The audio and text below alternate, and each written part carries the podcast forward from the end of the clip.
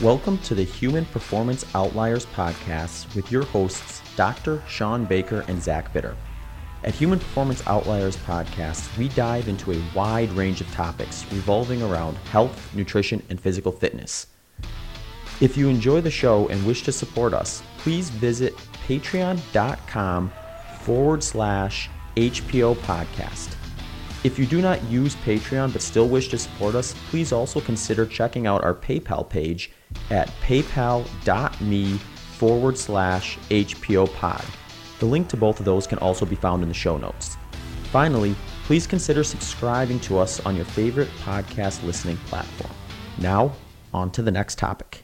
Zach, you're here, right? Guys? Yeah, yeah. Can you hear me? And Zach is out in Phoenix, and so we're we're doing this stuff remote. And first of all, I want to thank you for coming on. Uh, I am, you know, been sort of quoting some of your work got times, particularly the stuff you've done on on protein overfeeding and stuff. I think is fascinating. I sure just just for my edification, what is your sort of area of expertise? Be, you know, beyond these protein studies, what is kind of what have you been studying over the years? Yeah, sort of uh, my broad base. If you look at my scientific training, it ranges from my initial doctoral work was actually in skeletal muscle hypertrophy and hyperplasia. Um, I followed that up with some work looking at androgen physiology. Um, I was actually into anabolic steroid research for a long time. I quit that for various reasons.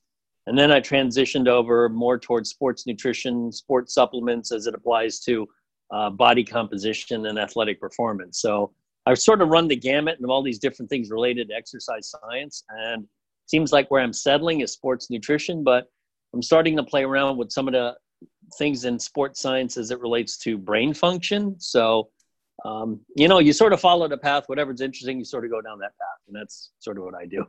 interesting. Interesting. Well, Zach, you know, Zach is definitely got an interest in sports nutrition. You know, I don't know if you were, Zach's got the 100, 100 mile world record for, uh, you know, trail running and, and actually uh, you've got them and, and, flat track now, right, Zach? You've got both world records, I think. I have um, the American record for just the outright 100 mile, um, and then the 12 hour world record, which is just distance running uh, or running 12 hours, which kind of I kind of double dipped on that one where I got one of the 100 mile times and just kept going for a little bit to get to 12 hours. So, um, yeah, that's kind of where my my interests are the endurance side of things and i guess the freakishly long endurance stuff more or less. Hey you know actually so, sorry for the sidebar. Um, uh, a few colleagues of mine actually over in england were actually writing a it's uh, i don't know if you're familiar with the issn position stands but we've written several position stands some on protein creatine all sorts of different topics but we're actually in the middle of writing one for ultra endurance uh, nutrition Oh, cool. And, and the challenge with that is it's kind of hard to find people who do stuff like that. so not many people are willing to put their bodies through that. And and they wanted to interview at least a few people who've done some of these ultra events. Um, and you might actually be a good person to talk to. So maybe offline, uh, sometime down the road, send me an email and I can hook you up with those guys. And they might want to just ask you a few questions about, you know, basically, what do you eat? You know, yeah, when you're doing yeah. all this stuff. That'd be great. I'd love to help out. And you know, I like like you mentioned, I remember I participated in the faster study back in 2014, and we did the kind of like centerpiece of that study was this three hour treadmill session. And uh, I was talking to Dr. Volek about it, and he said I really would have liked to have a five hour treadmill session, but he couldn't get five hours past like the uh, the IRB test. Yeah, yeah. yeah. So he's like maybe down the road or another way to kind of get around if they could somehow manage to do at least a semblance of those types of tests in the field when you're out you're out there running in wherever environment you're at would be ideal right. i suppose because that's a little closer to reality than a treadmill in the basement of a exercise phys lab yeah exactly exactly yeah I, I believe you so but yeah that would be really cool stuff for us to you know before we publish this paper it'd be nice to you know, because they're going to interview some ultra endurance guys, I think, out in England. Um, but it'll be like a nice sidebar section of the manuscript. Cool. Yeah. Hey, Jose, let me just, you know, because I, I referenced, you know, some of your work on these protein feeding studies. You know, I, I, know there was a study that you have at least, at least one year data on it, and maybe maybe you guys have two year data on now. I know mm-hmm. athletes that were eating what would be considered a tremendous amount of uh, protein. I think it was, I think if I'm not mistaken, it was like four grams per kilogram up to that amount. And, you know, it, it was interesting that they didn't gain body fat, even though despite what, would, what some people would argue a caloric excess. And also, interestingly, they didn't have seem to suffer from any, you know, renal or liver injury. Can you comment a little bit on that stuff? Yeah, they uh, we actually our initial study was when we looked at that one year data was mainly male recreational bodybuilders, and visually they all look in great shape. So it's your typical bodybuilder. They're not competing for money; they're just doing it because they love doing it. Um, and also, they're already eating a lot of protein, so asking them to eat more isn't really an issue because it's free protein, right? They're like, "Hey, I'll come, free protein. You get to measure me every six months or whatever." So the initial one year data and I, here's what's sort of interesting. None of it was really surprising, at least to us in the sports science. But when you sort of leave the lab, there's still a lot of people who seemed to not believe that eating that volume or that amount of protein um, daily for a year, you know, that it didn't cause any harmful side effects. And so there's the naysayers who say, well, a year's not long enough. You need to do it longer. And I'm thinking, do these people have any idea how hard it is to do any of these studies? I mean, much less four weeks. You know, a year is really crazy. Trying to follow up with these people is impossible. And but we attempted, and we were able to follow up with with five of the guys who were the most dedicated uh, for another year. So we have two year data on them. And yeah, there's guys. I mean, on average, they're consuming th- three to four grams per kilo per day. This is over a two year period and nothing happens. I mean, in terms of health variables, uh, nothing happens in kidney function, liver function which isn't surprising. I mean, so uh, there's a part of me, I'll be honest, I sort of have these conversations with myself saying, boy, I'm really wasting my time doing this because why should anything happen? But then I think, oh my God, there's all these people out there who keep saying, oh my God, kidneys will be harmed, you know, liver function will be harmed. And, and there's this weird disconnect. It's like, are there just a few of us who understand basic physiology, then everyone else just makes stuff up? I mean, I guess the answer is yes, they just make stuff up. Well, well, let me um, ask. Let me ask you to interrupt you because you say why would you know? It's not even surprising, but but you you are right. Most of the people, and even many people in the medical community, would be surprised by that fact. But what what physiology are you referring to? You say when it's not surprising at all to me. Well, actually, uh, here's what's interesting because uh, um, I mean, I, I, I always say, hey, I, I harken back to my undergrad days. One of my favorite classes was an evolutionary biology class, and I think a lot of the basic biology, um, at least with modern uh, because there's so much specialization now. A lot of people have sort of forgotten basic biology, and I think part of that is evolution. And you know, I always pose this question to my class or whenever I teach a seminar. I said, think about prehistoric humans. They were basically nomadic till about 10,000 years ago. So they're they're basically looking for food every day. It's like I need to eat, need to eat. You can't subsist on figs and berries. It's just not enough calories. So where do humans get calories from? The most calorically dense food is from animals. It's the meat and the organs, which is basically protein and fat. Um, so imagine you literally have not consumed any food or not many calories for a day, maybe two days, and you finally hunted down an animal. You're going to be hungry as hell. So think about this. imagine if one there was a limit to how much protein you could eat in one sitting here you are you haven't eaten for 24 hours and and so your caveman buddy's telling you you know what 30 grams that's all you can have and then you got to wait you know four hours and get 30 more grams i'm thinking it's got to be the stupidest thing I've ever heard. You, you would starve to death. And then the other thing is, again, since humans went through, you know, starvation and, you know, feast or famine, feast or famine, when they finally got food, they probably did gorge just because you're so damn hungry. And if that was the case, that it would be harmful to your kidneys, we would have died off a long time ago. So I think part of it is I look at this through from an evol- evolution lens, um, which a lot of people don't, but it's one way I look at it. And then also, just from the standpoint, you're still consuming food. I mean, when did eating a lot of food become so deleterious? And I mean, uh, you know, besides the fact that excess calories can contribute to obesity, et cetera, et cetera. But in terms of just gorging every now and then, I mean, let's face it, humans basically intermittently fasted when they didn't want to intermittently fast. I mean, who wants to not eat for a day? Um, so I think there's two ways to look at it evolution and then just looking at data. The data is just not there to show that it causes harm to otherwise healthy, exercising people. Jose, do you know like where the original kind of fear mongering behind protein began? Like, where is that that evidence, so to speak, coming from?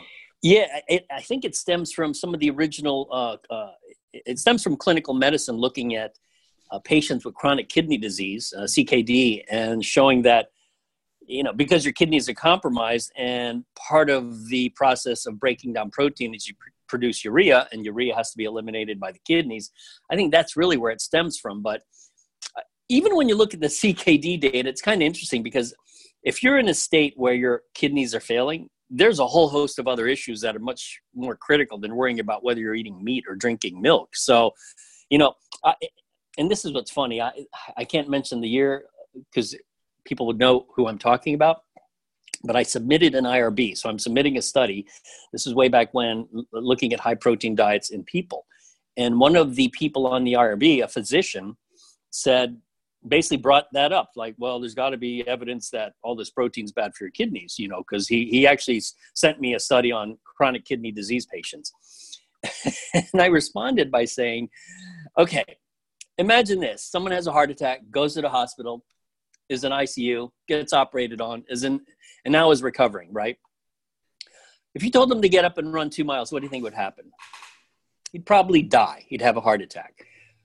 But if you told someone who's a trained runner to get up and run two miles, to them it's like sleepwalking. It's nothing. So, so is, does running kill you? well, it might if you're a cardiac patient who hasn't recovered. And that's the analogy I use with with protein. It's like whoever what chronic kidney disease patient is gorging on protein? Uh, uh, nobody. And I think one of the um, one of the details that's missed is that the only group of people that purposefully consume a high protein diet are athletes. That's the only group. No one else does it. And it, it tends to be more the strength power athletes than the endurance athletes, although some endurance athletes, just by the sheer volume of calories they consume, they're eating a lot of protein. Strength power athletes consume protein because purposefully that's what they're trying to do. So for normal, healthy people, it just doesn't make any sense that it would cause harm. obviously, if you're in a disease state, there's a whole host of other things that are going on. Do you see, uh, you know, Jose, because you know, back on this evolutionary argument, and I and I totally am on board with that. You know, I think it makes sense. Uh, you know, it, it doesn't make sense that we were running around with Tupperware containers consuming 30 grams at four hours. I mean, and you know we have historical accounts of people you know feasting on eight ten pounds of meat at a time lewis and clark expedition you know mongolians eating 10 pounds in a sitting. We've got a guest coming on tomorrow tomorrow is a competitive eater named molly schuyler. She's a little bitty gal. She's put down 22 pounds of meat in one sitting you know and, and didn't die. Whoa. So i mean that i mean that that's some interesting physiology. I want to ask her about that. But i mean there is some people that will say and i think rightfully so that you know protein consumed you know, in nature is usually comes with a source of fat with that. Uh, and there's some people say that if you eat a higher percentage of protein, and, and that that percentage may vary. I mean, some people say 35%, some people say 50% or more. Do you feel that, you know, if you ate a diet that was 80% protein chronically, that, that you might have issues with that perhaps? Huh, that's a good question. Um, I know none of our subjects, even the guy who was the highest, he was about 5.5 grams per kilo.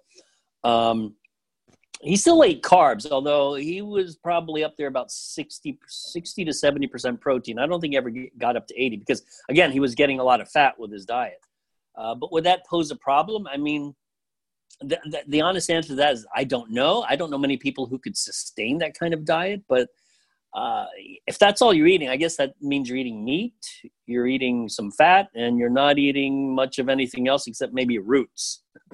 low carb stuff. Um, uh, I mean, it, it would one. I think would be hard to be in a calorie surplus eating like that. So, if that's the case, you'd probably be a lean individual to begin with. So, you're eliminating probably one of the bis- biggest risk factors for chronic disease, and that's just being overweight. Yeah, I think that's a good point. Uh, you know, people kind of lose sight of the big picture when, when we realize what what yeah. what makes us healthy. Let me ask you, you know, you, you, you talked about, you know, your study and there's a lot of people will say that, um, well, how do you think that the role of anabolic steroids impacts protein metabolism and our capacity to eat more? Do you need to be on steroids, to eat this much protein? You know, do you need to be resistance training to do that? What are your thoughts regarding that? Well, in terms of uh, the use of androgens or anabolic steroids, one, you don't, if you look at the data, as you're well aware, you don't even have to train to increase uh, muscle cross sectional area. I mean, the earlier the early work of Bas- Bhasin or Bhasin, he did it back in the early in the mid '90s.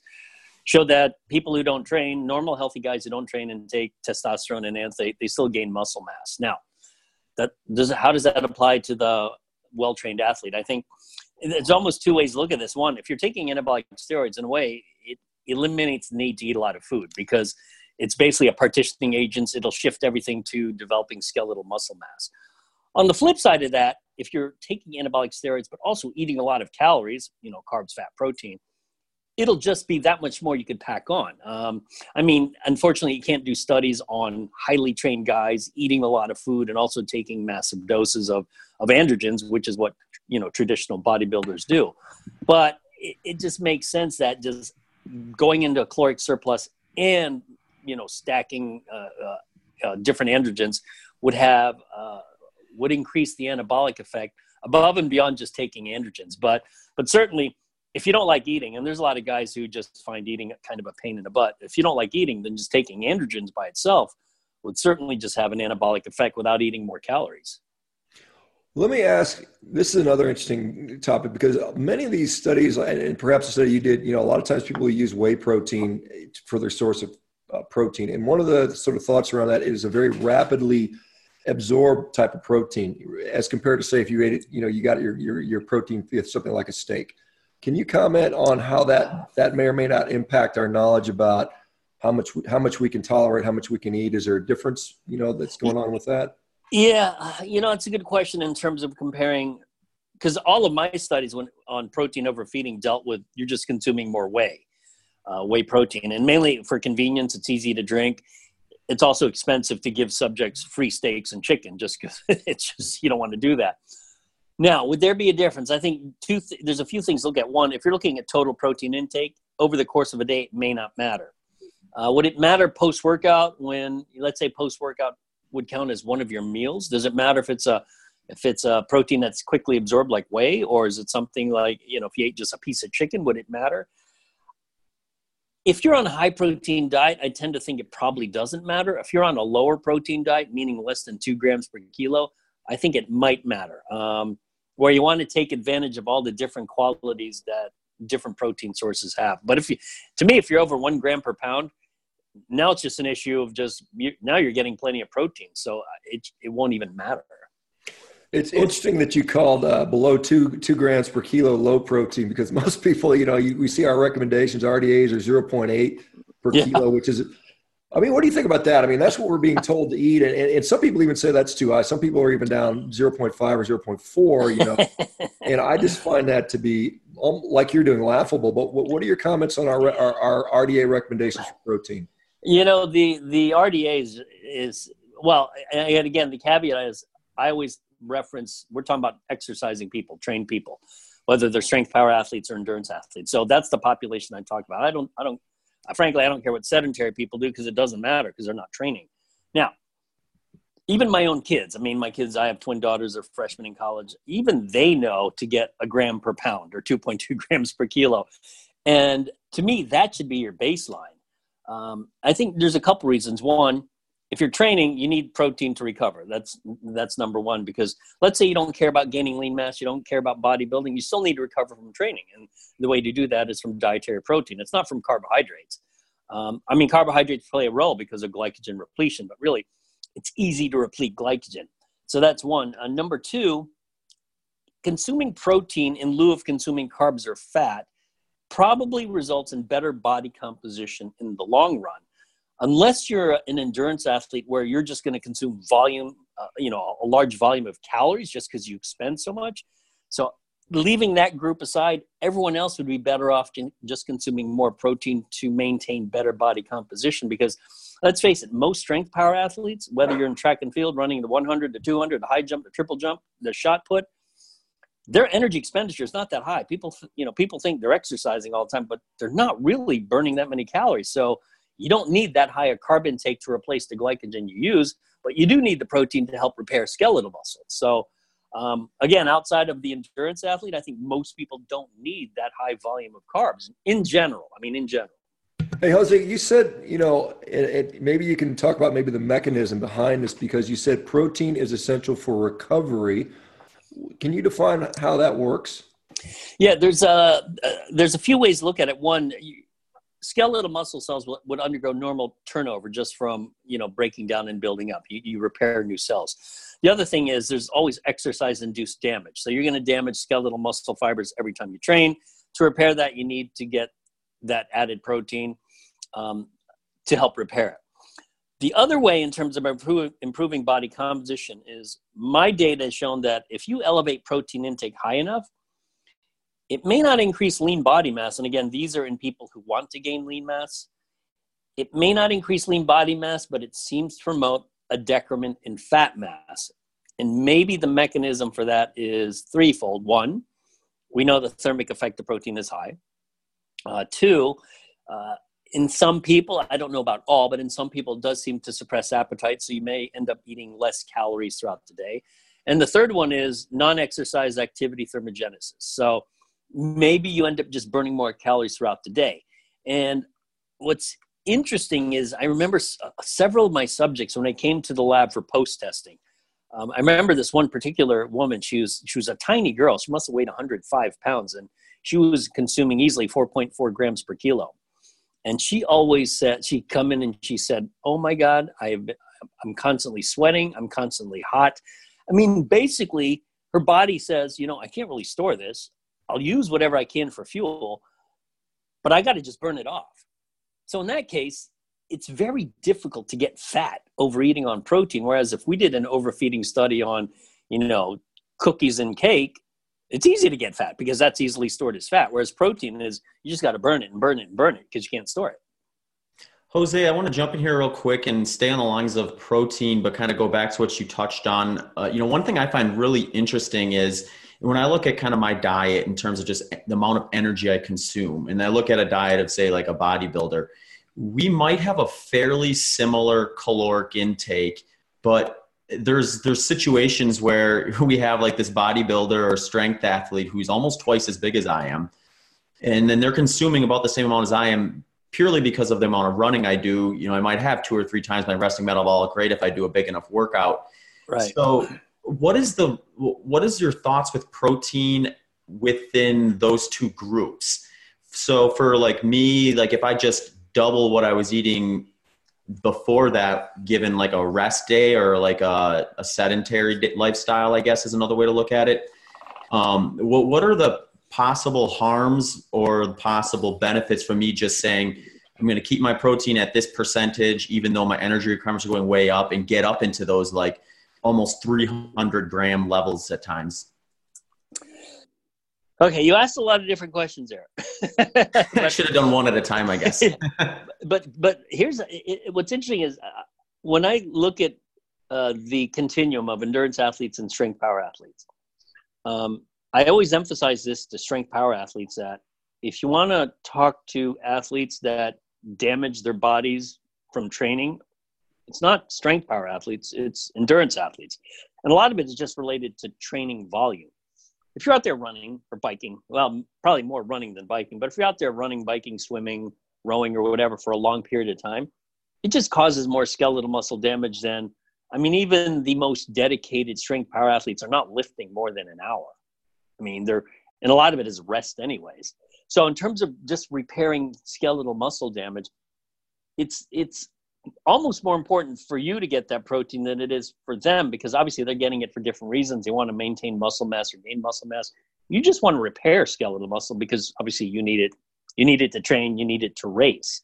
Um, so in that case, you know, what's interesting is you mentioned some of these bodybuilders are eating basically the same number of calories as you, but they're certainly moving a hell of a lot less than you. However, they're moving a larger body throughout the day, which still, you know, that burns calories. Whereas you're moving your smaller body but expending a lot of energy just during training. So um, I'm not sure that answers your question, but you know, I, it's funny when I give talks to endurance athletes. I try to, I, you know, I remind them that you know, believe it or not, you're probably causing more skeletal muscle damage than the strength power athletes, and and it's my way of sort of telling them this is why eating more dietary protein is important for you. I mean, you're not a bodybuilder, but you want to repair muscle. Otherwise, how are you going to train? Yeah, I think you know usually what happens is someone goes out and runs a marathon and they realize how much damage you can actually do just running and you know find them like sliding down the stairs as opposed to walking down on the next couple days. right. true. Very true. hey, Jose, we had uh, a while back, we had Professor Stuart Phillips on. I, I, I, imagine you're familiar with some of his work. And I know Donald yeah. Layman is also is another protein researcher. They've commented on when it comes to, to, to actually building muscle, you know, my, myofibrillar protein synthesis or, or, you know, muscle protein synthesis, whatever you want to say that protein is the, you know, that's the driver of that, you know, insulin can be permissive. Carbohydrates are not necessarily needed for that However, carbohydrates do have a role in, in what you talked about was uh, restoring glycogen. It probably has a performance benefit. Benefit is that what your experience shows as well? It's it's basically down to protein, particularly things like leucine. And then the other thing I'd like to discuss is when you're eating high amounts of of protein, and we talked about the excess protein. You know, you got to deaminate the nitrogen. You've got to convert to ammonia. Then then, then your liver converts it to urea, and then you get rid of it. But gluconeogenesis is also something that occurs in response to amino acids or, or can be, but it seems to be a demand driven process and not not a supply driven process. That is to say, we aren't seeing runaway glucose levels in people consuming right. levels of, of, of, uh, of, protein. So, can you comment on those two topics? One about the, the essentiality of protein rather than carbohydrates for muscle building, and then gluconeogenesis a little bit. Yeah, the first one, yeah, I agree with uh, uh, Layman and Phillips. Um, certainly, if you look at the data, uh, protein protein by itself, especially the essential amino acids, are the primary driver for skeletal muscle uh, protein synthesis or myofibrillar protein synthesis. Um, adding carbohydrates to that has a minimal effect, if, if any effect. So, so that's indeed true. In terms of the second one, yeah, I think you're absolutely correct. It's not really a, a supply driven process. I mean, and you know, it's weird. As I've heard the argument that if you're eating all that protein, you're going to end up producing this large amount of glucose. Um, Yet we have measured in some of these guys that are consuming, I mean, gargantuan amounts of protein. Their plasma, their resting plasma glucose is fine. There's no evidence that there's this enormous glucose output from the from the protein they're consuming. If anything, I mean, the, the quote excess protein would just be oxidized as fuel. So, um, so yeah, I think I, you know, I think those two points are right on. Yeah, just back to your research on, you know, because you t- you said you did research on anabolic steroids and androgen. I don't know if you got into the receptor much, but I know that uh, Professor Phillips' group again, I think last year put out a study looking at uh, young resistance trained athletes that were not taking exogenous androgen, but they found that the driving factor for muscle protein synthesis in that group was not necessarily the horm- circulating hormone level, but rather the androgen receptor uh, density. Did you have anything, any comments on that particular study, or are you familiar with it? No, well, it's been a while since I. I'm familiar with that study, but it's been a while since I've looked at the details. Um, for my postdoc, for my postdoctoral research fellowship, I actually looked at the role of the androgen receptor and how it affected skeletal muscle growth. I, but I used a rat model. Um, now there is some similarity in terms of skeletal muscle between humans and rats. But what we do find is that having a higher it's interesting the more androgens you you um, you administer to an animal and i assume this happens in humans too the more the androgen receptor actually is responsive. And, and i think this explains sort of anecdotally why bodybuilders they keep they seem to keep growing. It's it, it's almost like there's no limit other than what they can pack on their skeleton but the more androgen they take the bigger they get. It's, there's no negative feedback it seems. It's a positive feedback loop it seems that the more you take the more receptor you have the more sensitized you are to it and, and the larger you get. So um so yeah so for, from the animal data it looks like you can increase ar content or androgen receptor content um it's kind of interesting. I mean, I, I you know, the, the androgen or anabolic steroid uh, field is is fascinating. Unfortunately, it's hard to get those kinds of studies passed through the IRB in the United States. Um, um, but yeah, it's uh, it's interesting. Yeah, I just I just noticed, it, you know, because that particular study was done in you know guys not consuming steroids, and, and, clearly, I mean, you'd have to be an idiot to think that steroids don't put on muscle. I mean, you just kind of walk into a bodybuilding contest. So yeah, but in the natural state, you know, guys that are not not taking exogenous stuff, it might have more of a more relevance there. Um, what are your thoughts on, um, you know, we have this you know this push for us to eat more plants and and and not i mean let's talk about sources of protein. Is there a difference between plant-derived protein and animal-derived protein sources? Yeah, I think um, there's two ways to look at this. One, most people are eating what I would call lower protein diet, so that's less than two grams per kilo. That's how I define low. Other people don't, but that's how I define low. In that case, since that's what most people are doing, protein quality matters a lot more. And in that case, animal proteins are better than plant proteins. I mean, I don't. Is that a is that like controversial? uh, I yeah, I mean, there's a lot of a lot of uh, I would call it propaganda out there that shows that you can get just as much or more protein from a you know a stick of broccoli than you can from a steak, and I just laugh. But I mean, that's that's out there, and there's a lot of people that that yeah. seem to seem to believe that. That's a lot of broccoli you got to eat, by the way. Um, but definitely, you know, there's a lot of data on milk-based proteins being much better than any plant-based protein, and I would suspect beef, chicken, pork, uh, and fish proteins are going to be better than any plant-based protein. So unless you're a vegan, uh, uh, you know, eating a mixed diet of different kinds of protein, I think would be the be the best option. And I actually think that if you were to choose a single protein as a food, I think fish protein might be the best. One, you get protein. Two, you get some pretty damn good fat. So um, but there's a lot of people who hate fish, so I tell them to drink milk instead. yeah, I think the the the FAO is is kind of switching over to something called the uh, dietary index for uh, what is it called indispensable amino acids. Yeah. You know, and, and and they're changing the way they measure that, and and and it shows when you look at that when they rack and stack the protein sources. I think I think milk, whey protein shows up highest, and then it's you know the various animal proteins, beef, fish, pork, whatever eggs, and then I think the the best plant protein was soy protein, and then followed by all the rest of the stuff, you know, all the way down to like you know grains, which would be very low yield, right. and spinach and broccoli and stuff like that. But it's uh, they're shifting the way they're they're they're they're you know examining or, or evaluating protein, and it even more falls in the favor of animal-based proteins, which I think is interesting. Yeah, you, you know what's interesting because uh, all these different uh, methods that aren't they're basically not looking at any meaning, any clinically meaningful endpoints, like such as body composition, uh, the things that matter to us, body composition and, and performance. So that's you know that's how I look at it.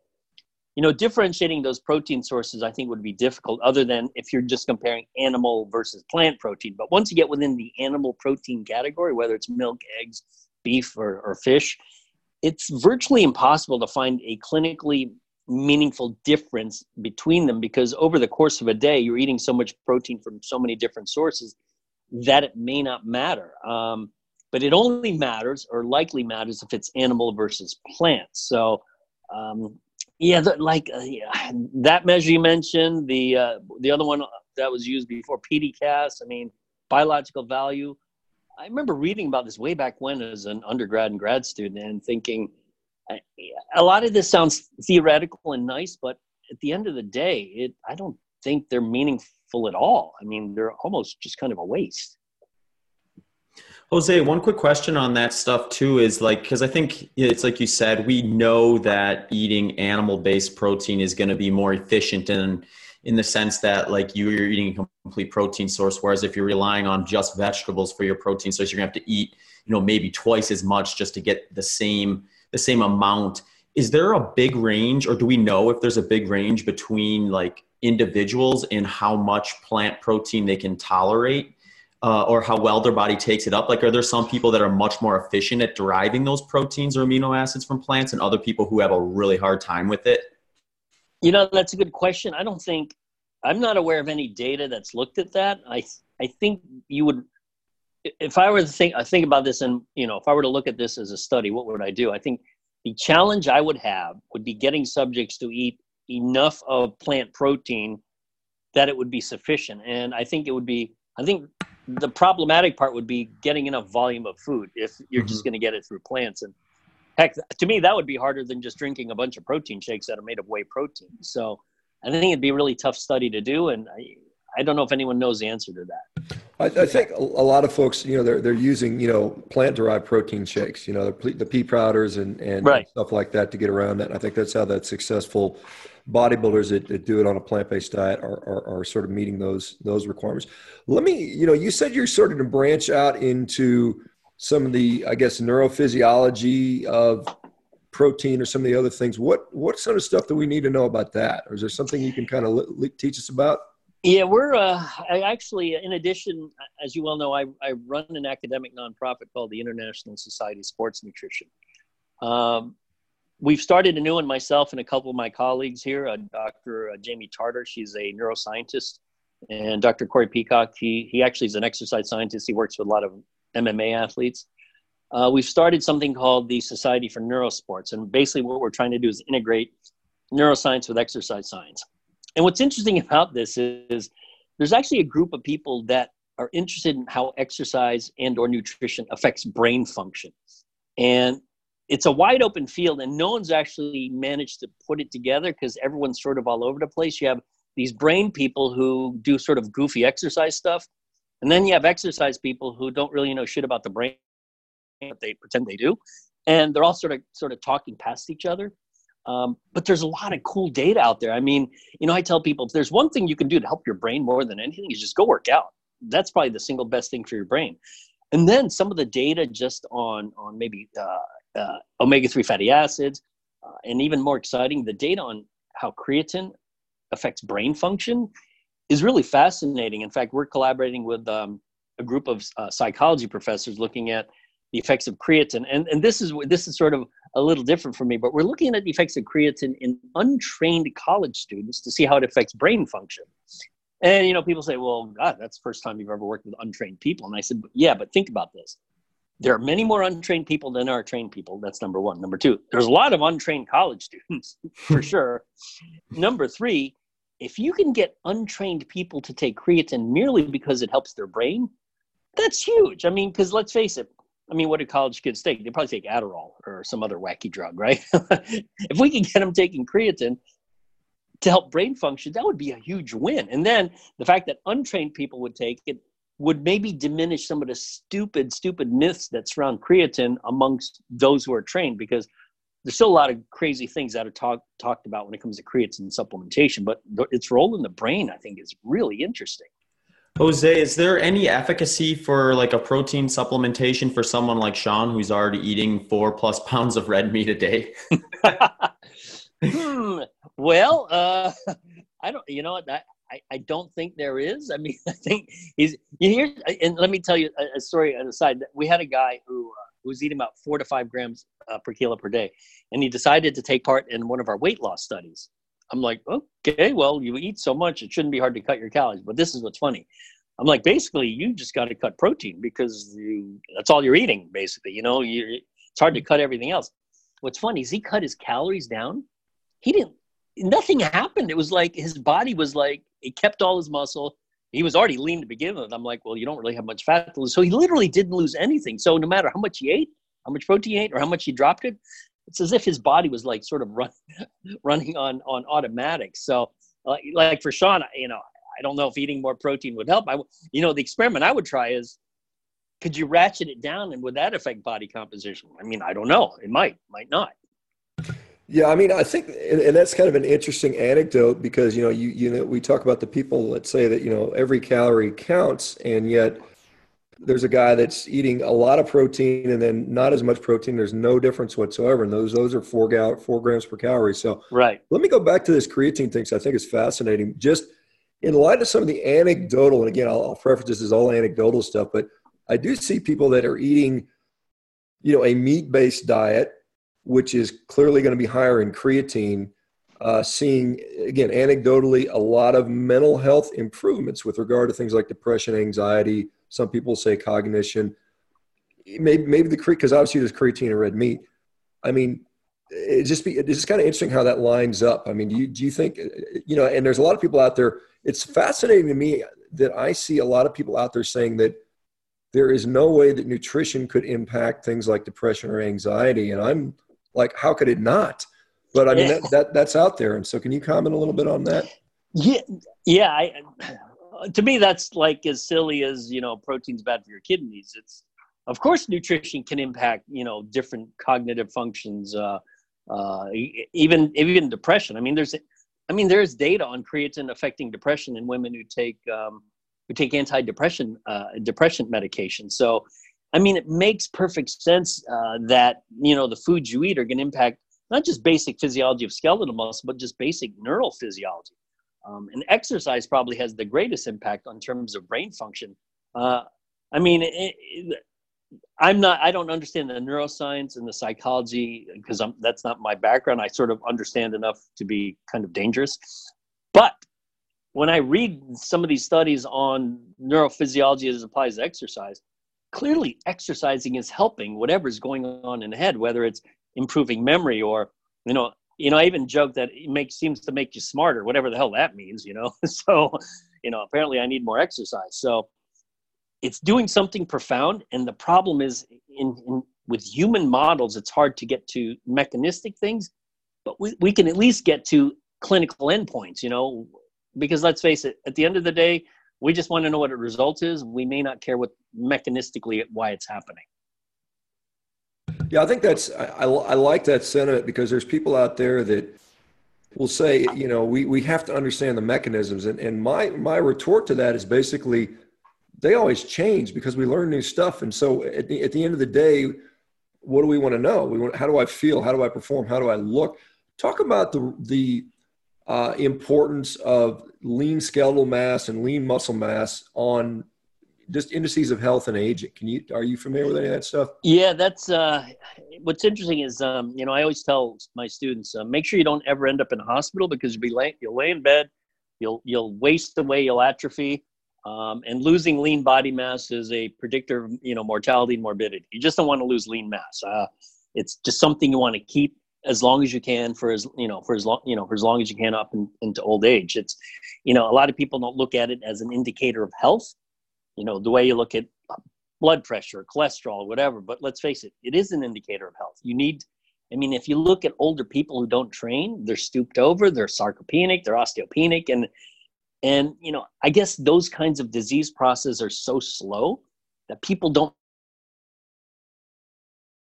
you got to pay attention exercise training is one of the few things that will keep you at least somewhat young for as long as possible and it will help you retain lean body mass. I mean to me that's just one of the critical things that you need to do with age um, is just maintain that lean mass. Now i don't know how old you are but i've been training i'm 57 i've been training since i was 11 10 or 11 i, I initially got into martial arts training and then i realized getting my ass kicked was no fun so i did other stuff um, but I've been training that long, and I don't think I've ever skipped more than two weeks, other than just because I was sick.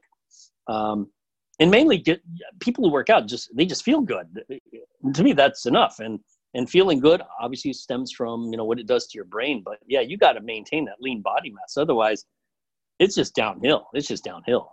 Yeah, I've been I've been I've been training for a little around 40 years now. So I mean, you know, I'm, I'm 52. So let me let me just you talk about being sedentary, being laid up in the hospital. Is there any evidence that if you are put in that situation, or just for a sedentary person in, in general, a higher protein diet could potentially help them to hang on some more of that, that muscle mass in, in, in the spite of, despite being sedentary? Yeah, I, I mean, I, it's sort of like this. Uh, there's, there's, there's trade-offs with anything. If you're sedentary, which is the worst thing you could be, at least if you get more protein than let's say carbs i mean because you don't how many you don't really need that many carbs because you're not really moving. You're just sitting there. If you can get more protein i think it'll help body composition in general. And and maybe not so much a large amount of lean body mass but at least less fat mass. And having less fat mass at least will improve your body composition but it would be very difficult to just have more lean mass from eating protein and not training Now for a word from our sponsors. This episode of HPO Podcast is brought to you by a company named Fat Snacks. That's Fat Snacks with an X. Fat Snacks is a company that makes a cookie that is keto, low carb, and high fat. They use ingredients like almond flour, coconut flour, and butter to make a soft bake cookie with 1 to 2 net grams of carbs and 8 grams of fat per cookie. It comes in flavors such as chocolate chip, lemon, and peanut butter. This personally is a, uh, an option that I've used in the past when I'm traveling, when I'm in a situation where I might be busy and on the go for quite some time and just there's a scarcity of what I would consider high quality food options. This is a great thing that's easy to pack and bring along and uh, get you out of a pinch in a situation like that. Uh, I also see this as a really great option for parents with children who want to send them to school, to practice, or to a friend's house and don't want them to overdo some of the more traditional options that are sugar and vegetable oil based cookies. Uh, if you'd like to check out this product, please head over to their website at fatsnacks.com and with the promo code HPO, you can get 5% off your first single order or 10% off a subscription order. Also, if you get a chance, head over to Instagram and Facebook and give them a follow or a shout out at Eat Fat Snacks and let them know that HPO is very grateful for their support. Now, back to the show. Let me ask you, you know, there's a lot of, you know, as you, you mentioned, it's difficult to do some of these studies, particularly these long-term studies. Often it's, you know, cheap, cheap college kids because they're, they're, they're a dime a dozen. You can get them. Right. Do you know if any of these studies have been done with regard to protein requirements, protein overfeeding? With variations in, in, the carbohydrate content, do we have a lot of image uh, knowledge to know how much carbohydrates impact that sort of stuff? Have we ever done studies like we're going to compare high protein and low carb versus high protein and high carb? Has that been done? Um, not in terms of overfeeding. I mean, obviously, there's a lot of diet data, you know, where they cut calories and they keep protein the same, but not necessarily higher protein and playing with the carb ratio. Because I think, I mean, I've actually thought of that, and then I said to myself, no i'm not doing it. And and here's why. It's uh in a lot of my studies i'd say i get probably 20 to 25% dropouts um, particularly with the high protein feeding stuff. And mainly because subjects say you know what? I just don't want to eat this much. I'm just sick of eating. I can't drink all these shakes. I can't eat all this chicken.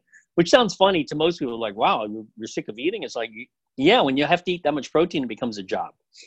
So I had thought, okay, what if I keep everyone on a high protein diet and just manipulate carbs and fat? Uh, and after thinking about it and talking uh, to mostly bodybuilders, because they're probably the best ones at manipulating their macronutrient ratio, it just became logistically difficult because a lot of these guys, and they're mostly guys, don't want to change.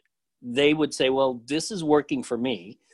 You know, whether it's higher protein, higher carb, or higher protein, higher fat and they you know they're like so you want me to do this for eight weeks? What if it's worse? I'm like well if it's worse it's worse. They're like well no i don't want to take that chance because if it's worse then then i'm not going to like you. So so it's it's here's the thing you almost have to do it in people who are sedentary but then you know i would go back to well who cares what it does to sedentary people? We care about what it does to train people. So you know you sort of go back and forth and I would think you'd have to pay guys a lot or girls a lot of money to change their diet, knowing that maybe it's not ideal for them. And so, so to me, that's why my studies are simple. You're just going to eat a lot more protein. And here's the shakes: do three or four a day, and eat the rest the way you normally eat. Yeah, I mean, I made that comment because there's some thought out there that you know, by reducing carbohydrate, it may allow you to eat more protein. You know, and, and but I, I don't know if there's any, like I said, any scientific literature to, to back that that that sort of hypothesis up. Right. What um, you know, as far as uh, you know, when you talk about moving and training, is there any compelling evidence to, to direct us on how we should do that? I mean, should we all should we all be lifting weights? Should we all be doing running running marathons? I mean, where, where, where does it what does the literature tell us? Um, I uh, Uh, you know, it's a great question because oftentimes I'll phrase, it, phrase this to friends of mine who I'd say the majority of them, I'd say 75% of them focus more on strength power stuff, and then the other 25 focus more on endurance stuff. And when I phrase the question, how would you eat or train if your goal was to live long? What's interesting is most of the strength power stuff people tend to gravitate to what more endurance people do. If the goal is just to live long, okay?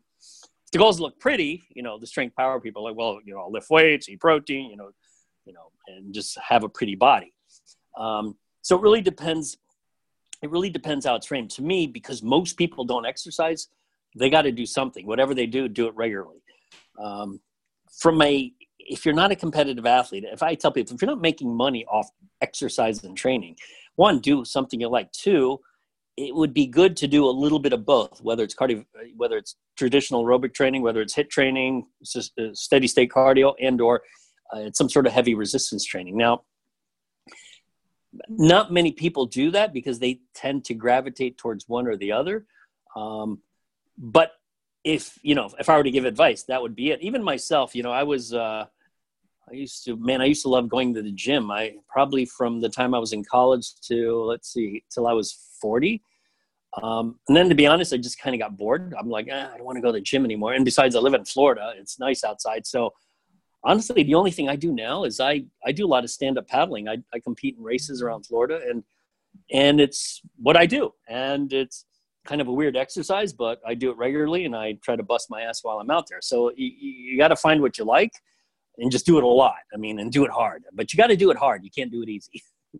Yeah, I mean, I, I, agree with that sentiment. You know, we, we often hear, you know, as physicians, you know, just tell your patients to walk. And I think, you know, that that is for the basic, most sedentary person on the planet. Go walk a little bit, but beyond, you've got to progress beyond that. And I, I do like to see the intensity. Talk to me, if you can. There is, about, I'm going to make a statement. mTOR, stimulation of mTOR is bad because it causes cancer and, and shortens your lifespan. What are your thoughts are when you hear that that sort of being talked about? God, I hear that. You know what's interesting? I hear that a lot. So to me, I look at this, there's a series of trade-offs. Um, so mTOR causes stimulation to tumor cells, right? I mean, but then you, but then eating protein stimulates mTOR, which you need for maintaining skeletal muscle mass. So when you're looking in can let's look at cancer so cancer is this multifactorial disease which is caused by a whole host of things there are various things you can do to decrease the risk of it of which the most important thing is exercise so if you exercise you're decreasing risk. Eating certain foods might decrease risk whether it's drinking coffee or um, or just eating or, or eliminating processed food. So we can decrease the risk that way. On the other side you don't want to lose skeletal muscle mass with age because remember keeping lean body mass is critical just for general health. So to maintain lean body mass you got to make sure protein intake is high enough to do that.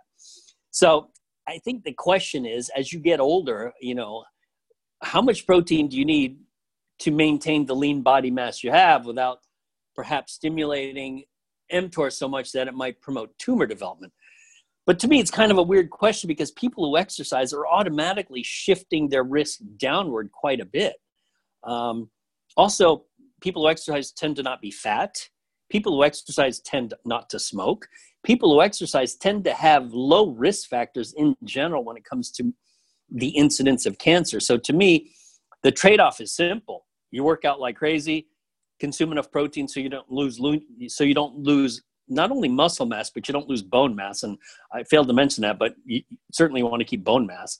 Um, and then the issues related to cancer to me are you can control a lot of that other stuff. You can control smoking. You can control how active you are. You can control body weight. So I side on the fact that maintenance of lean mass is critical because if you can't physically function, who the hell cares? I mean, if you're decrepit and you can't move, you're worried about mTOR? I think you should worry about moving we had uh, Professor Ben Bikman on. Uh, I don't know if you're familiar with his work, but but we, we we posed that question to him too, and his his answer was, yes, protein can stimulate mTOR, and, and the same sort of answer as you. But then he also added the fact that actually insulin stimulates mTOR even more than protein does, and so if you're really worried about that, you know, keep your insulin level low, which goes to lean body composition and all those types of things, which I think. Uh, you know, is kind of an interesting yeah. take on that. You know, and, and, it also, you know, it's funny, and this is where it gets really tricky. It also goes to the, particularly when you look at all these all the animal studies on general chronic caloric restriction promoting longevity. I mean, the the animal data is is is quite robust. It's like you go across species, it's like, wow, you calorically restrict these animals live longer the, the problem I have with that data, you know, people say, well, then humans should just eat less and they'll live longer. I said, well, yeah, but you'll be miserable. But no, when I get semi serious, I say, if you look at a lot of the animal data, and I've I did I used animal models a lot when I was a grad student. So if if if you see how these animals are housed, they're housed in sterile, super clean conditions. I mean, and they're on a 12 hour light dark cycle. Everything is controlled. They're not they're not subject to viruses and bacteria that humans are you know when we're walking around outside. So you can't compare what an animal is subjected to in a clean sterile environment to what humans are subjected to just when they walk outside shake hands sit in an airplane go in a crowded bus. We're subjected to all these environmental insults uh, viruses and bacteria that if you eat less how are you ever going to recover from getting sick you know and maybe just eating less alone will make you more susceptible to all to to to getting sick or ill so to me the chronic uh, the the caloric restriction data, the chronic, uh, you know, where they restricted chronically is kind of interesting. Um, but I don't know if it applies to humans because we can't live in a controlled environment. One of the one of the interesting things I've noticed about it because obviously I'm pursuing this crazy carnivorous stuff, and I was trying to find data in carnivorous animals which, which were calorically restricted, and there's none. I mean, the only data out there is like on dogs that were eating dog chow, which is it's not their normal right. food, it's not their protein, and so we don't. Right. I don't think we have data in that. But I, I like your comment on the bone. You know, as an orthopedic guy, I think it's important. And what are your comments on protein and bone health? I mean, we always hear about calcium and vitamin D, but in my view, and, I, and maybe maybe perhaps you share this, protein is probably equally or more so uh, for maintaining bone integrity. Do you have do you have any thoughts on protein and bone health? Yeah, I think uh, I think it's it's uh, the role of protein. I think is secondary to the role of exercise. We've uh, we've dexed probably two three hundred athletes um, in the last two years, and it's interesting. The guys and girls who have the highest bone mineral density, well, the guys tend to be fighters or football players. What do they have in common? It's impact, impact, impact. Um, we had a girl who played soccer. Obviously, there's a little bit impact there, whose bone density was super high as well. The athletes clearly with the lowest bone mineral density are swimmers. Why? Because there's no impact to swimming. Um, a lot of them are already consuming a pretty good diet. So I think the role of exercise is much more important than the role of diet. But again, this population is weird because their diet is good already. Now, let's say this was your typical population. You're walking to Target or Walmart, sedentary person, because they're not exercising. I think diet probably plays a more critical role. Um, but that's still that's why I always harken back to well, what's the best thing you could do? Well, the best thing you is, is exercise. There's nothing better than that, particularly high impact exercise. Now, most of us can't play football. We can't fight. It'd be kind of goofy. So, what do you do? Best thing to do is you run, you lift, you run, you lift or something that's impact. And, and for lower extremity, running is probably more impactful than lifting because you're not lifting that long. And for the upper extremity, probably, you know, lifting would be the most impactful thing you can do. So, but I think for a trained population, exercise supersedes everything. For an untrained population, I think getting your diet dialed in is probably more critical. Yeah, I mean, I lo- I really love the message about the exercise because I, I, think there's you know there's this sort of uh, you know this thought that you can't outrun a bad diet, and you know that, that there's kind of a pushback on that, that exercise doesn't do much for weight loss. You know that's debatable, but I, I do think that the the the effects of exercise are, are just tremendous, and you know we, we should all be doing it regardless of where we start. You know whether right. it's you're the couch potato that hasn't walked more than you know to the refrigerator in ten years you got to start somewhere and you got to progress. And I think that's exactly that information gets out more. Zach, any any more comments from you, Zach? Yeah, I just had one other question. I want to kind of stay along the performance line, but uh, go away from protein for a minute here and look at kind of carbs and fats and um, and selfishly maybe look at some endurance athletes. But uh, my, my question basically is just like where do you fall on like the role of carbohydrates within like high performing endurance sports? Okay, um, as someone, as one of the few people in my cat, in you know, amongst my group that actually races, does endurance racing, but my endurance is not the way you do it. I mean, the the typical races I compete in are three to six to maybe twelve miles. These are uh, paddling races.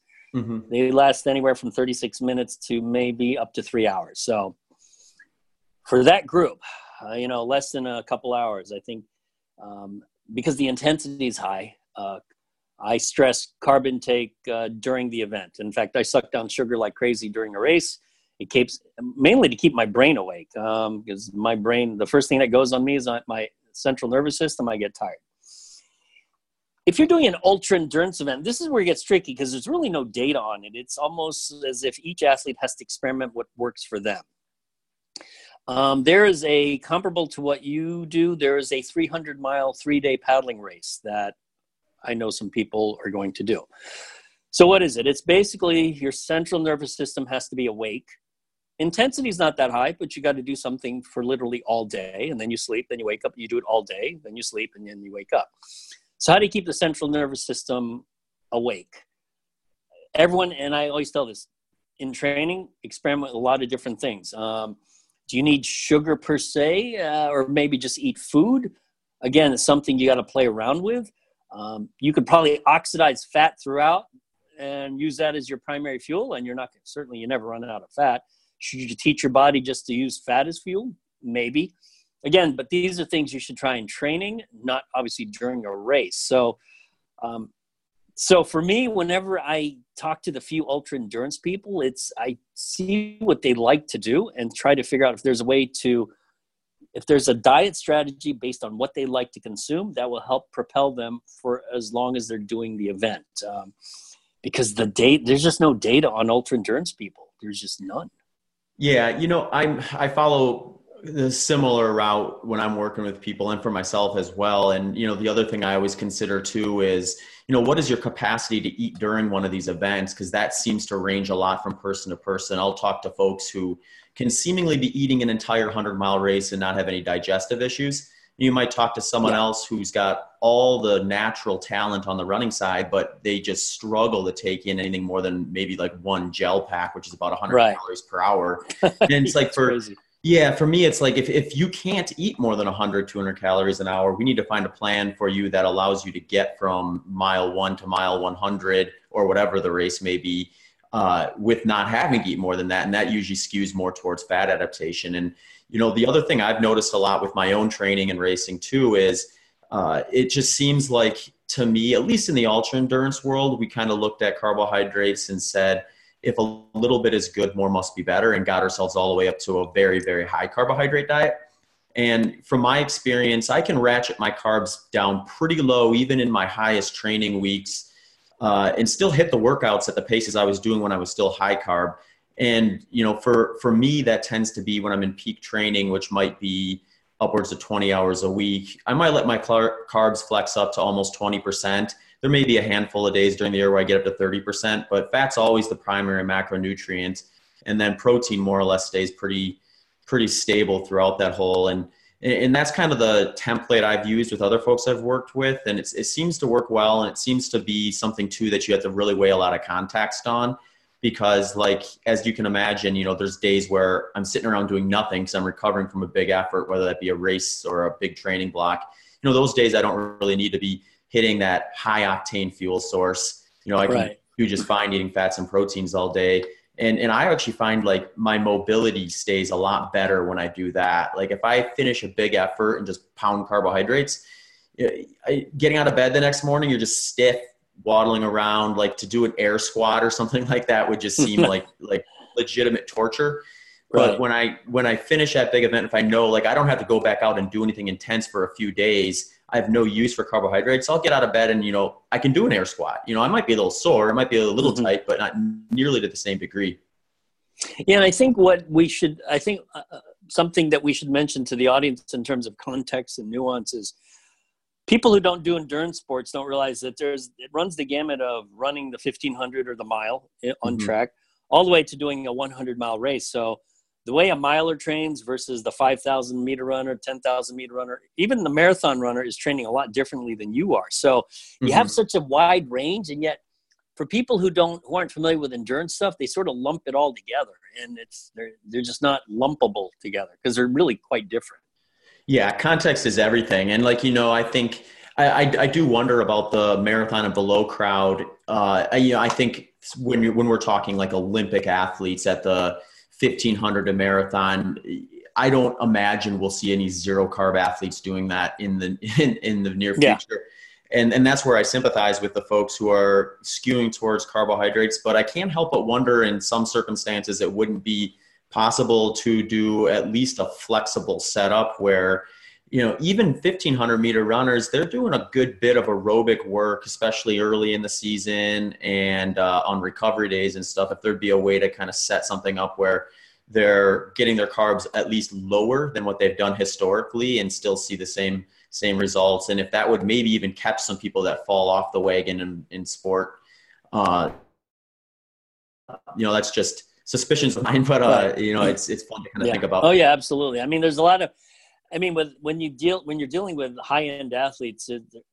I mean, each person they're going to respond slightly differently to everything, and mm-hmm. and to me, where you manipulate a lot of these dietary var- variables is during training because mm-hmm. you you literally have months and weeks to do it. So, you know, uh, in the endurance world, particularly with you know the, the shorter mileages, when you look at some of the issues of you know whether it's uh, uh, uh, you do a training run or training bike or training swim and you go to bed um, you know carb depleted on a low carb day you wake up you train again so you're training in somewhat fasted state but teaching your body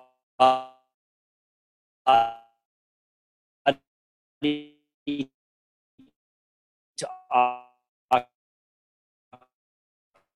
oxidize fat better. Uh, they're also doing something differently. And uh, I mean, even in the endurance realm, if you look at the world class athletes, you know, the 1500 to let's say the 10,000, it's dominated by one group, and that's Kenyans. Mm-hmm. So it's not like they're doing anything. I mean, everyone trains hard. I mean, they're actually on a high carb diet, but even then, it's like they're dominating. And so, you know, maybe it's genetics. Uh, who knows? Maybe they train harder. Maybe they're, you know, nobody knows. So, um, I mean, a lot of this stuff is fun to talk about because it's like, hey, how can we manipulate someone to perform their best?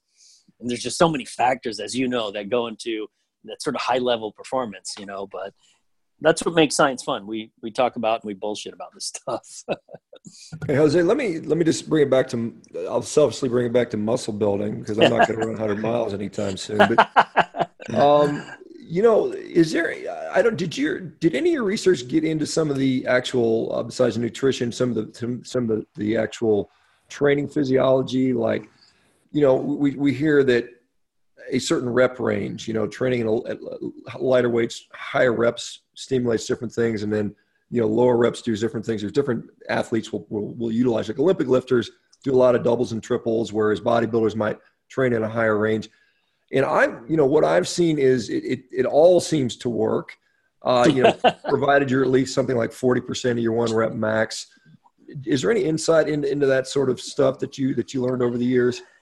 Yeah, I think uh, I think we got to separate performance athletes and bodybuilders. Um, when it comes to bodybuilding or physique, seems like a little seems like a lot of stuff works. Whether it's you know uh, uh, high reps, high uh, high volume, low reps, low volume. Um, it all seems to promote muscle hypertrophy in some sense or another. Um, even when you look at long distance cyclists, I mean, for endurance people, they do have hypertrophy of their quadriceps and, and their and their hamstrings. So there's a certain amount of tension you need to generate to get hypertrophy. Now, if you separate out bodybuilders and just look at performance athletes, if you look at Olympic weightlifters, um, doing high reps would be a complete waste of time. I mean, it just one, you don't want to do high reps doing snatches or cleans or whatever. You got to keep it low rep because it's it's highly technical. Even powerlifting, um, I don't know if it makes sense to do high reps of anything. Um, um, so when you separate those out, I think bodybuilding is kind of weird because a lot of things work.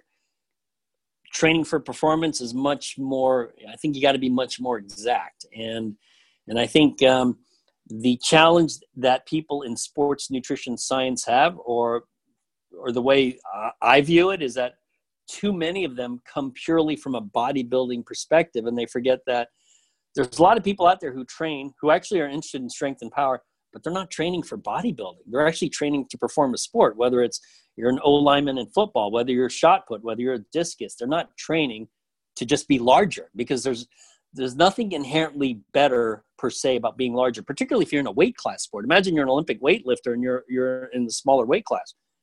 You can't afford just to be larger to get stronger. You actually just got to get stronger, you know, through something else, neural drive, skill, etc. So as long as you separate the two, bodybuilding and performance, I think you know then it starts to make more sense.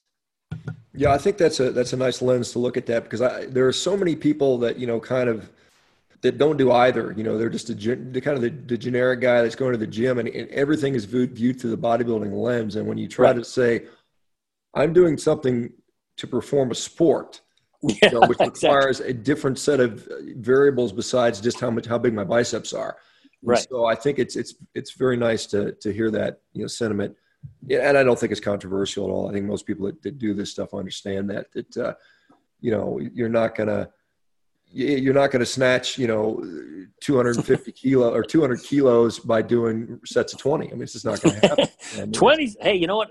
I, have well, you know what? I've seen people.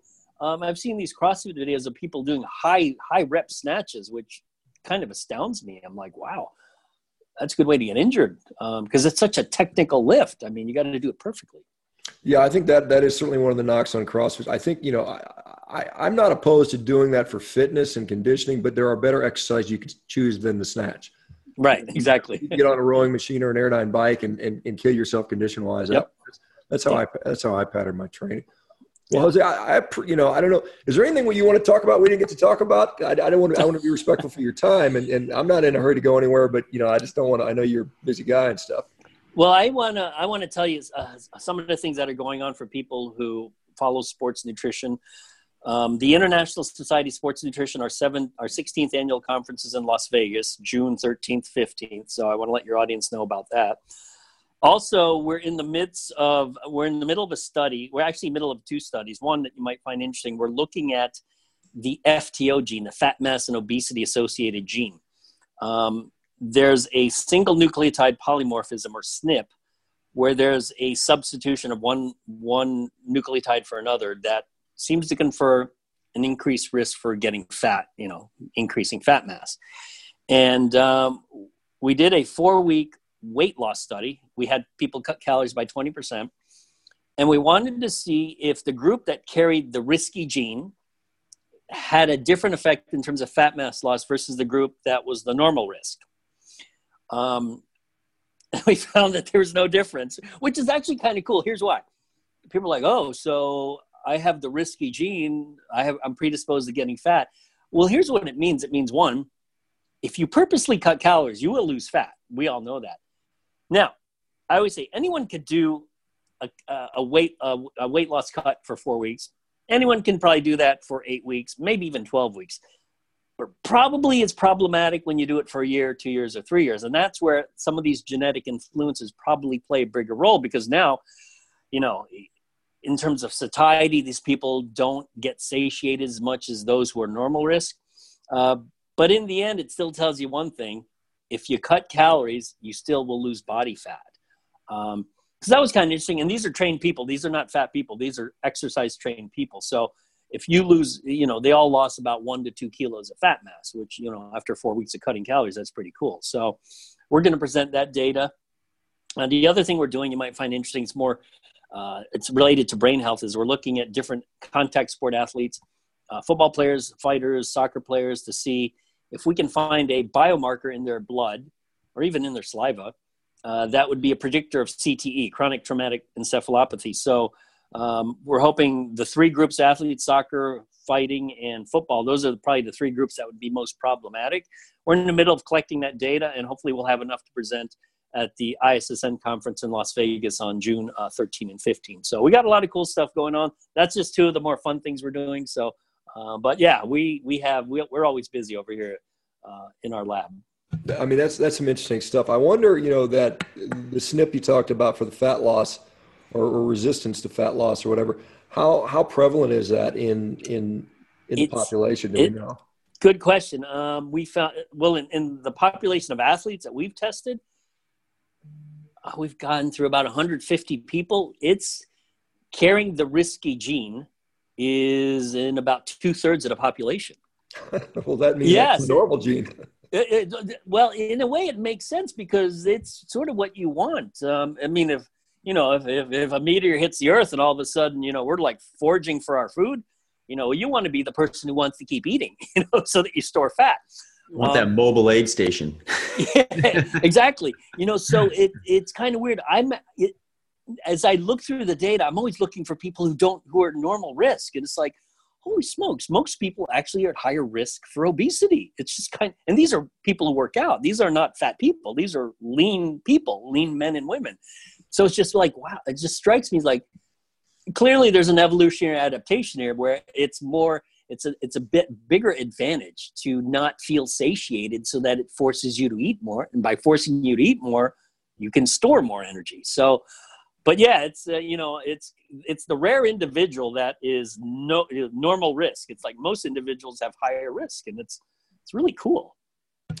Yeah, I mean it, it's it's kind of you know you wonder because we're in a we're in a, an environment that you know we've got access to unlimited calories, and, and that yes. doesn't work too well with with so it doesn't it, it doesn't surprise us that we see that we have so much obesity around and that 88% of us are metabolically unhealthy and whatever the exactly yeah you know, it's it's kind of in our genes so to speak to be to be fat in this environment Um, well, great. It was wonderful talking to you. I mean, like I said, I'm going to continue to quote your studies when, when they're convenient for me because I'm, I'm, I'm, beating the protein drum pretty hard and saying it's crazy to not eat enough. And I think that's, I think most of, you know, I would say on average, the average person doesn't eat enough protein. You know, it's a rare, it's a rare person eats too much, and, and, and arguably that doesn't even exist. And I think the yeah, and, and you know what, I agree with you. Um, but what's fascinating is I I get a lot of uh, uh, uh, not criticism, but um,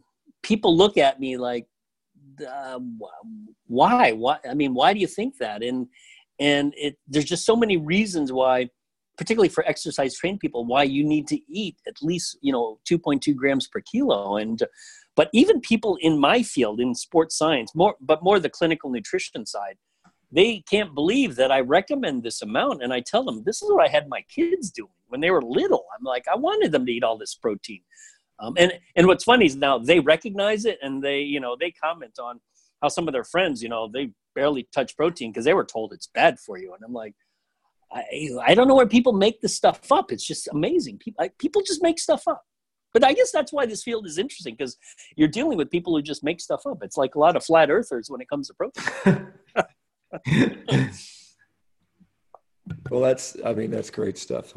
Um, yeah, I, I, I shake my head at some of that stuff too. I mean, I, you know, you wonder again, like you said, back from an evolutionary lens, protein would have probably been, you know, relatively easy to get compared to other nutrients back then, you know, if you're eating animals. Yeah.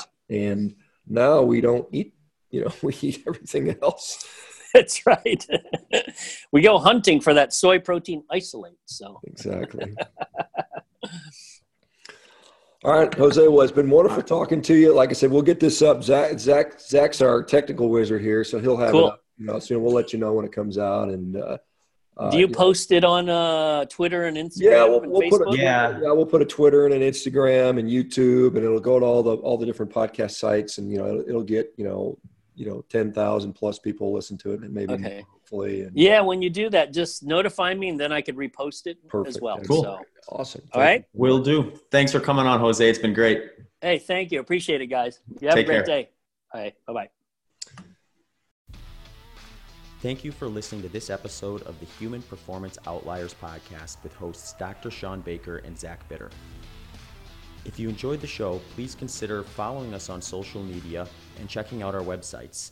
Links to those can be found in the show notes.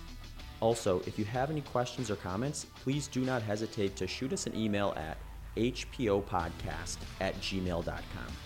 Thanks again for tuning into the show.